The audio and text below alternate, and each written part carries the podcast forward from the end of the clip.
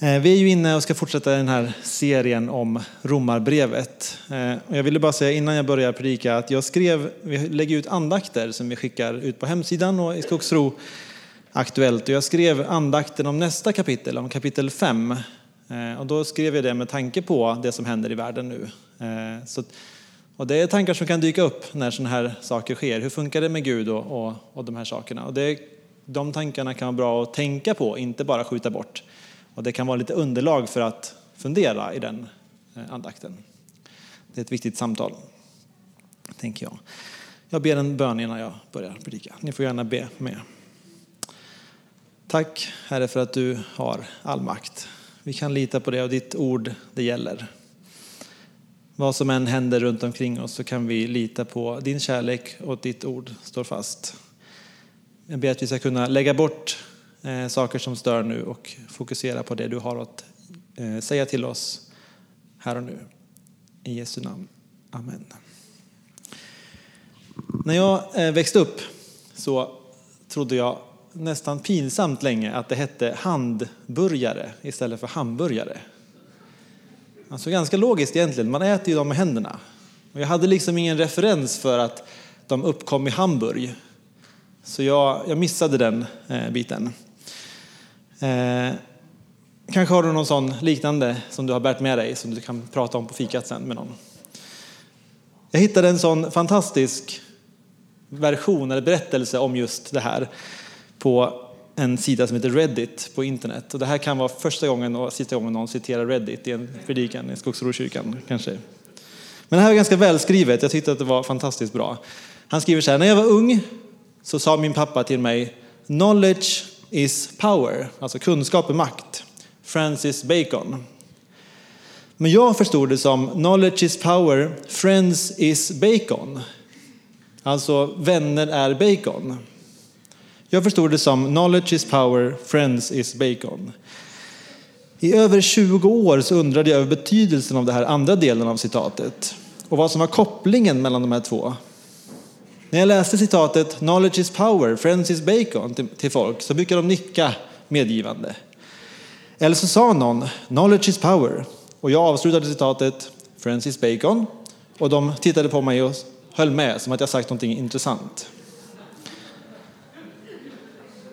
Jag frågade en gång en lärare vad “Knowledge is power, Francis bacon” betyder och fick då en tio minuters utläggning om den första delen av citatet men ingenting om den andra delen. När jag då frågade Francis Bacon så, så nickade läraren till mig och sa precis.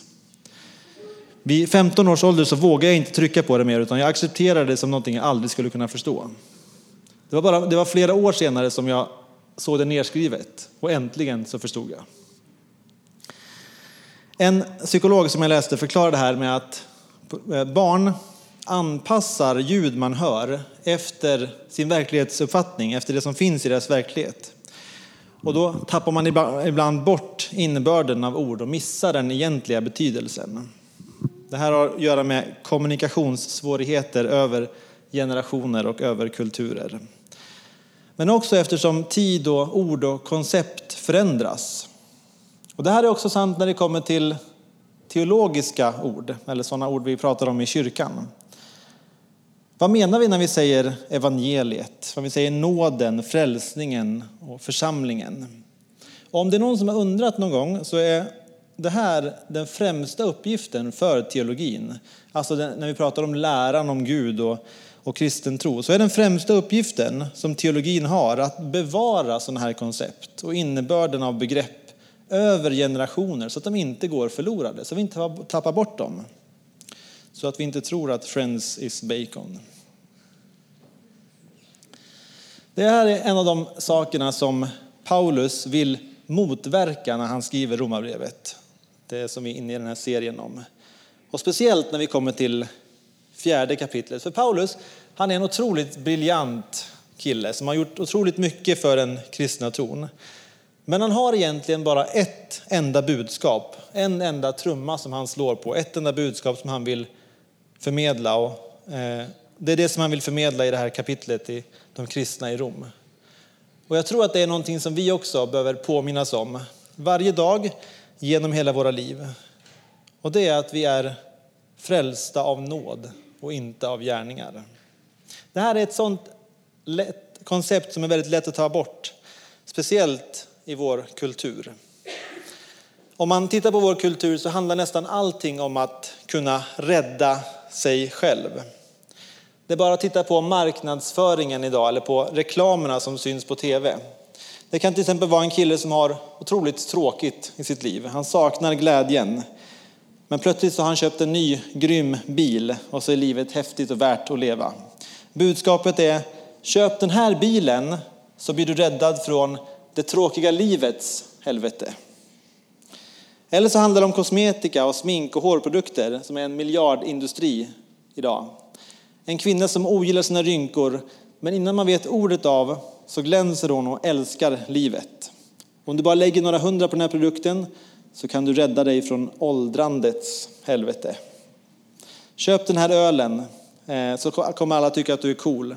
Den här telefonen eller den här appen eller vad den är. Och man erbjuder på ett sätt räddning eller frälsning. Det är det här sättet som du får det liv du egentligen vill ha. Det är den här grejen som kommer få dig att känna dig komplett. Och med det vill jag inte säga att allt det här är dåligt. Om det handlar om att du bör bli en positiv person så är det såklart bra om du var en negativ person innan. Det är bra för dig och för folk i din omgivning. Men det är ingenting som kommer att rädda dig. Det här gäller inte bara reklam utan, och kultur utan också de flesta av den andlighet vi kan se eh, idag. Jag brukar tänka att det är lite som att ta en sån där snabbdusch när man inte riktigt hinner duscha själv. När jag växte upp så kallade det för raggardusch. Jag vet inte om ni kallar det för samma sak här. Ja, men något sånt där. Man hinner inte och så löser man det så. Eller som att ta munskölj istället för att borsta tänderna kanske. En smart lösning som vi kommer på så att vi kan fixa oss själva. Och många sätt så är det ungefär där vi hamnar när vi pratar om de olika religionerna. Vi måste lista ut hur vi själva ska kunna rädda oss. Och om vi tittar på religionerna så är det det som det handlar om. Så här räddar du dig själv. Sluta med det där, börja med det här. Åk till den här speciella platsen, ta på dig de här speciella kläderna, bli av med det här begäret, ät den här speciella frukten. Vad den är som vi kan hitta på så vi kan rädda oss själva. Och som sagt, alla de sakerna är inte dåliga, men det är inte de som kommer att rädda oss. Det här kan också vara med, bra att ha med sig när man går in i en kyrka. För även i kyrkan så kan det vara lätt att glömma bort det här och budskapet ibland. Bara som ett exempel. Vad har vi predikat om i Skogsrokyrkan den senaste tiden? Kom igen, nå din värld med Jesu kärlek. Du ska uppleva glädje. Du ska lära dig att be. Här är fem vanor som kan förändra världen. Det här är självklart bra saker. Men vi ska inte få intrycket av att det är det här som är grunden för den kristna tron. Det är inte det här som är grunden för vår räddning. Kristen tro är i grunden den enda religion som förklarar att för att bli räddad så behöver vi egentligen inte göra någonting. Det finns ingenting vi kan lägga till och ingenting vi kan göra för att påverka, förändra eller förbättra. Och det kanske låter konstigt, men vi ska se vad det kan innebära. Och pastor Valdemar han predikade utifrån kapitel 3 förra veckan om just det här budskapet. Att ingen kan rädda sig själv. Och i kapitel 3 så sammanfattar Paulus sitt budskap i vers 28. Han säger, vi hävdar nämligen att människan förklaras rättfärdig genom tro utan laggärningar. En person blir räddad, frälst, fri, förklarad rättfärdig genom att tro på Jesus. Det är det centrala budskapet i kristen tro. På engelska så är det här begreppet justified, att bli räddad. Och ett lätt sätt att förstå det på, det är att det kan översättas till just if I'd never sinned. Alltså precis som att jag aldrig har syndat. När jag står, när jag tror på Jesus, när jag lägger mitt liv i Jesu händer så är det inför Gud som att jag aldrig någonsin syndat. Jag tror att vi kan säga att det är goda nyheter för de flesta av oss. Det är ingenting vi behöver göra eller prestera. En av de bästa liknelserna jag läst för, detta, för det här är beskrivningen av en man som vaknar upp i en ambulans på väg till sjukhuset. Han förstår att han behöver vård och behöver räddas. Det enda han behöver göra är att ligga kvar så kommer han att föras till behandlingen och bli räddad. Och det är samma sak med frälsningen. Räddningen finns där för oss. Vi behöver bara låta den rädda oss. Låta den föra oss till räddningen. Men vi har också möjligheten att kämpa emot. Men vi kan inte lägga till eller skynda på eller förbättra resan dit. Ingenting vi kan skryta med, för Jesus är den som har gjort allting. Det här är Paulus budskap som han sammanfattar kapitel 3 med. Sen kommer vi till kapitel 4 och då vill han ta ett steg tillbaka. Han vill ta ett exempel. Han vill förklara att Abraham och även kung David tog emot samma nåd. Han förklarar att oavsett om du är jude, icke-jude, en laglydig eller vem du än är, så är du i behov av en räddare. Han säger så här, Abraham, den store patriarken för judendomen, hur blev han räddad? Han tar ett steg tillbaka och i kapitel 1 så säger han så här, i vers 1 säger han så här. Vad ska vi då säga att Abraham fann, vår för, förfader efter köttet? Om Abraham förklarades rättfärdig genom gärningar, då har han någonting att berömma sig av, men inte inför Gud. För vad säger skriften? Abraham trodde Gud och det räknades honom till rättfärdighet. Det här är lite som att man ska ge råd till någon som ska lära sig att springa. Och så tar man Usain Bolt som exempel. Han gjorde så här, därför bör du också göra så här. Abraham är trons Usain Bolt i det här fallet. Han är ett bra exempel. Titta, han behövde göra det här. Därför behöver du också eh, göra det här. Han som blev kallad av Gud till ett land som han inte visste någonting om och som Gud gjorde så mycket stora under genom. Och nu får vi reda på att det var inte det som räddade honom. Abraham räddades istället av tro. Det var det som räddade honom. Han kunde inte berömma sig för någonting av det han hade gjort. Min egen översättning av vers 2 skulle kunna låta så här. Om Abraham hade kunnat vara stolt över det han gjorde så skulle han kunna skryta inför Gud. Att skryta inför Gud som har skapat universum och som håller allt i sin hand. Ska du imponera på honom? Lycka till. Det här är Paulus och Bibelns tanke att det är omöjligt att kunna vara stolt inför Gud. Att kunna ha någonting att skryta med inför Gud. Det enda Abraham hade var sin tro och han får stå som ett exempel för tron. Det står, där hoppet var ute hoppades han ändå och trodde och blev så far till många folk. Som det var sagt, så ska din avkomma bli. Han vacklade inte i tro när han tänkte på sin döda kropp. Han var omkring hundra år och att, Sara, och att Saras moderliv var dött. Han tvivlade inte i otro på Guds löften utan blev istället starkare i tron och gav Gud äran, fullt övertygad om att vad Gud hade lovat var han också mäktig att hålla. Därför räknades det honom till rättfärdighet. Här har vi en vacker beskrivning av tro och hopp mitt i en tuff omständighet. Och vill du läsa mer om det hoppet och den tron så läs gärna eh, Valdemars eh, andakt som han skrev till det här kapitlet. Som också finns på hemsidan. Sen efter att ha tagit två exempel, dels från Abraham men också från David, så vänder han sig till dig och mig, till oss och säger att vi står i samma situation. Det står, men dessa ord, räknade honom till, men dessa ord räknades honom till rättfärdighet skrevs inte bara för hans skull, utan även för vår skull. Rättfärdighet kommer att tillräkna oss som tror på honom, som uppväckte vår Herre Jesus från de döda, han som utelämnades för våra synders skull och uppväcktes för vår rättfärdighetsgörelses skull. Det här är någonting man inte får missa i texten. Vi får inte missa den här personliga betoningen som kommer mitt i texten.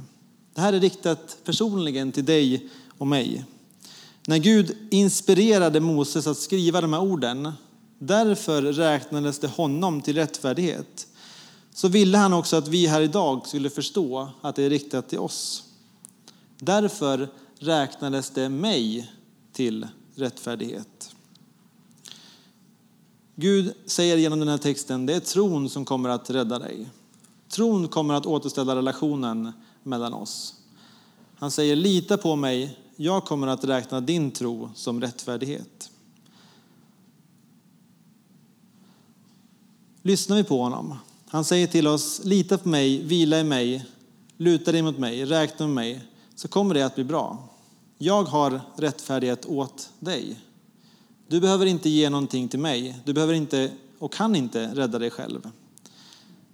Lita på mig och det kommer att räknas dig som rättfärdighet. Och det är som vi sa viktigt att veta vad vi tror på, men också vem vi behöver tro på för att få verklig räddning. Och I avslutningen av Romarbrevet 4 så beskriver Paulus vad vi behöver tro på och vem vi behöver lita på för att få rättfärdigheten tillräknat oss. Och då kan man tänka att det har vi redan sagt, det är Jesus. Men Paulus vill vara noga och betona på vilket sätt tror vi och vem tror vi på egentligen. Också någonting som är viktigt att påminna sig om. Han skriver rättfärdigheten kommer att tillräknas oss som tror på honom som uppväckte vår Herre Jesus från de döda. Han som utelämnades för våra synders skull och uppväcktes för vår rättfärdighets skull. I den här texten så nämner Paulus tre delar eh, som vi behöver tro på för att få räddning, som jag sammanfattar så här. Den Gud vi litar på uppvisar en ofattbar makt. Den Gud vi litar på besitter en barmhärtig upprättelse. Den Gud vi litar på besitter en övervinnande rättvisa. I de bakomliggande kapitlerna så har Paulus fokuserat på hur vi kan få den här rättfärdigheten. Men nu vill han återkomma till och förklara vad som är grunden för rättfärdigheten. Grunden i rättfärdigheten är det som Jesus gör i vår historia när han dör på korset och uppstår igen. Sättet eller medlet till att nå den rättfärdigheten det är hur vi idag kopplar till den, det som Jesus gör genom tro. John Murray som var en av de stora reformerta teologerna, han förklarar det här konceptet på ett bra sätt i sin korta och lilla bok som kan översättas på svenska till Rättfärdiggörelse, fulländad och tillämpad.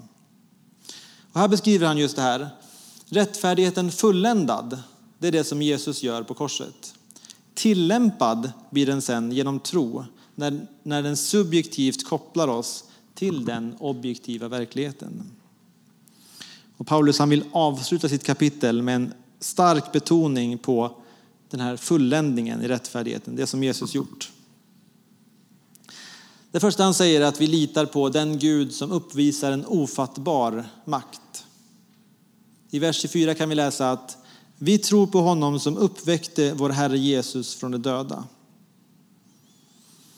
Poängen med att sätta uppståndelsen, att vi tror på uppståndelsen först, före eh, döden, före Jesu död, angående vad vi tror på. Det handlar om att koppla tillbaks till Abraham i vers 17, där Abraham blir exemplet.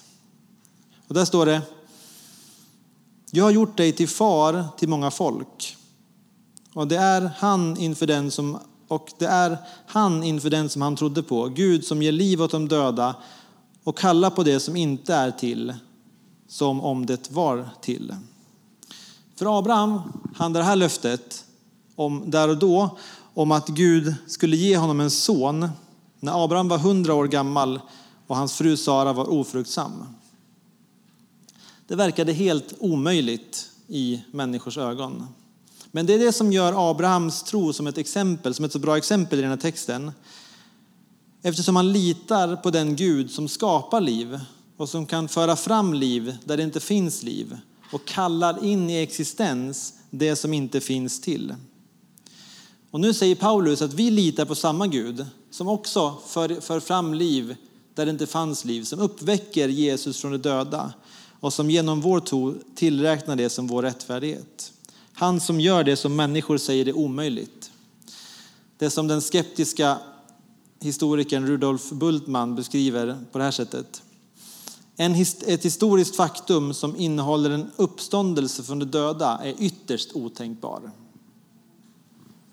Det är den Gud vi litar på som gör det omöjliga och som i människors ögon är otänkbart. Som punkt nummer två, mm. Paulus han säger också att vi litar på den Gud som uppvisar barmhärtig upprättelse. Han skriver i vers 25, han som utelämnades för våra synders skull. Det viktiga att ta med sig från den här delen är att när Jesus dör på korset så är det en död som är uttänkt, som är planerad och som är designad. Gud ville inte helt enkelt bara hitta någon och döda som han sen kunde visa sin makt genom att, genom att uppväcka igen. Gud hade en tanke och en plan och ett syfte med att Jesus dör på korset. Och det här syns tydligt i vers 25, för det står att han blir utelämnad. Av vem blir han utelämnad? Är det av soldaterna kanske, eller av Pilatus, eller av Herodes eller judarna? Nej, därför att han slutligen utelämnas för våra synders skull. Det var knappast den anledningen som soldaterna utelämnade honom för. Och Paulus han gör det här ännu tydligare i Romarbrevet 8 och 32. Han skriver, vad ska vi nu säga om detta? Om Gud är för oss, vem kan då vara emot oss? Han som inte skonade sin egen son utan utelämnade honom för oss alla. Jesus död var planerad av Gud. Han dog inte bara, utan hans död ingick i Guds plan. Och vi kan läsa att han dör för våra synders skull. Planen som Gud hade gick ut på att han ville göra någonting åt vår synd, våra övertramp. Han ville sätta någon i vårt ställe som dör istället för oss. Tänk dig att en terrorgrupp planerar att lönnmörda hela den svenska regeringen.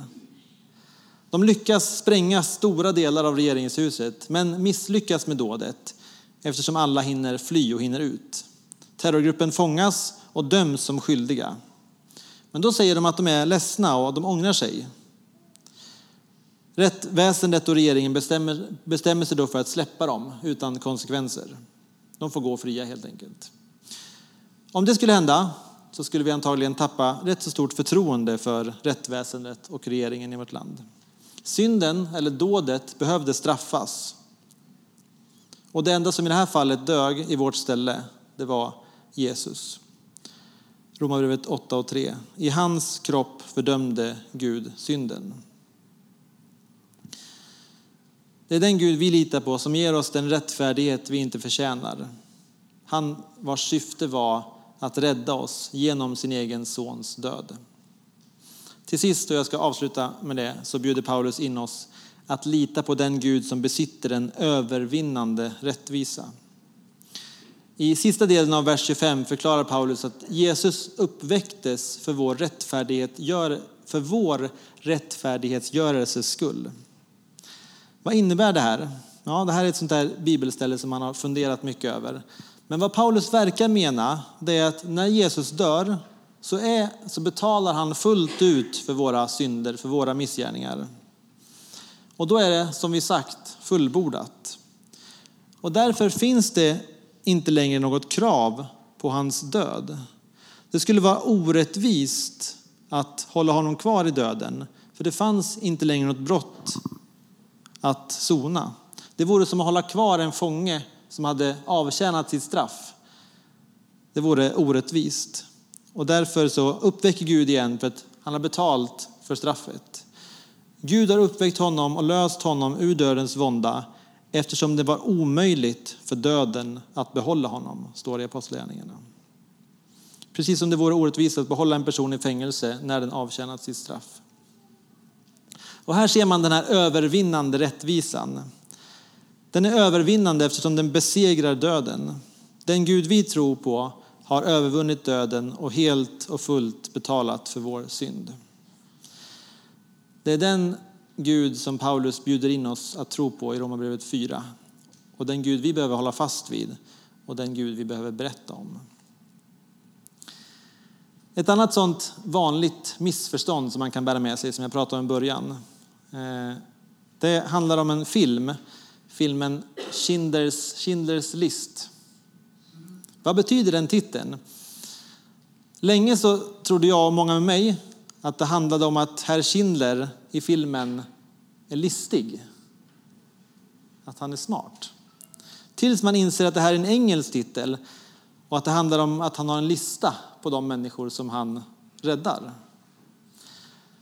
Och det här är en klassiker, verkligen, som är en gripande historia om hur, man, hur en man räddar många judar under Nazityskland. En annan liknande berättelse utspelar sig runt samma tid, den 14 augusti 1941 i koncentrationslägret i Auschwitz, när Maximilian Kolbe väljer att ta en främlingsplats och dö eh, i hans ställe.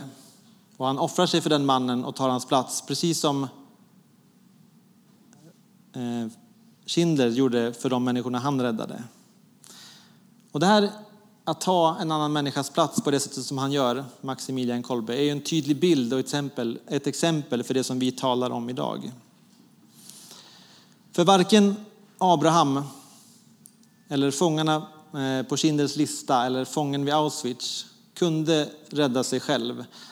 De var beroende av någon med kraft, nåd och barmhärtighet. Och Paulus förklarar i Romarbrevet 4 att vi människor befinner oss i samma läge. Ibland så kan vi tappa bort det och glömma bort det och tro att vi behöver rädda oss själva. Att det funkar bra med en snabb raggardusch istället. Både av det vi möter i världen men också ibland i kyrkan. Men faktum är att vi kan inte det. Det enda vi kan göra för att bli räddade är att lita på den Gud som fullt ut betalt för våra övertramp. Genom att tillräkna oss rättfärdigheten från Jesus som dör i vårt ställe. Men som också besegrar döden och gör oss fria från syndens fångenskap. När man öppnar sitt hjärta för det här får man ta emot räddningen och att det finns ofattbar kraft, barmhärtig, barmhärtig upprättelse och en övervinnande rättvisa.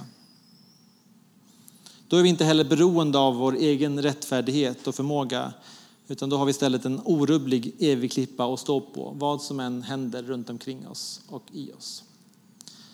Jag avslutar med en bön.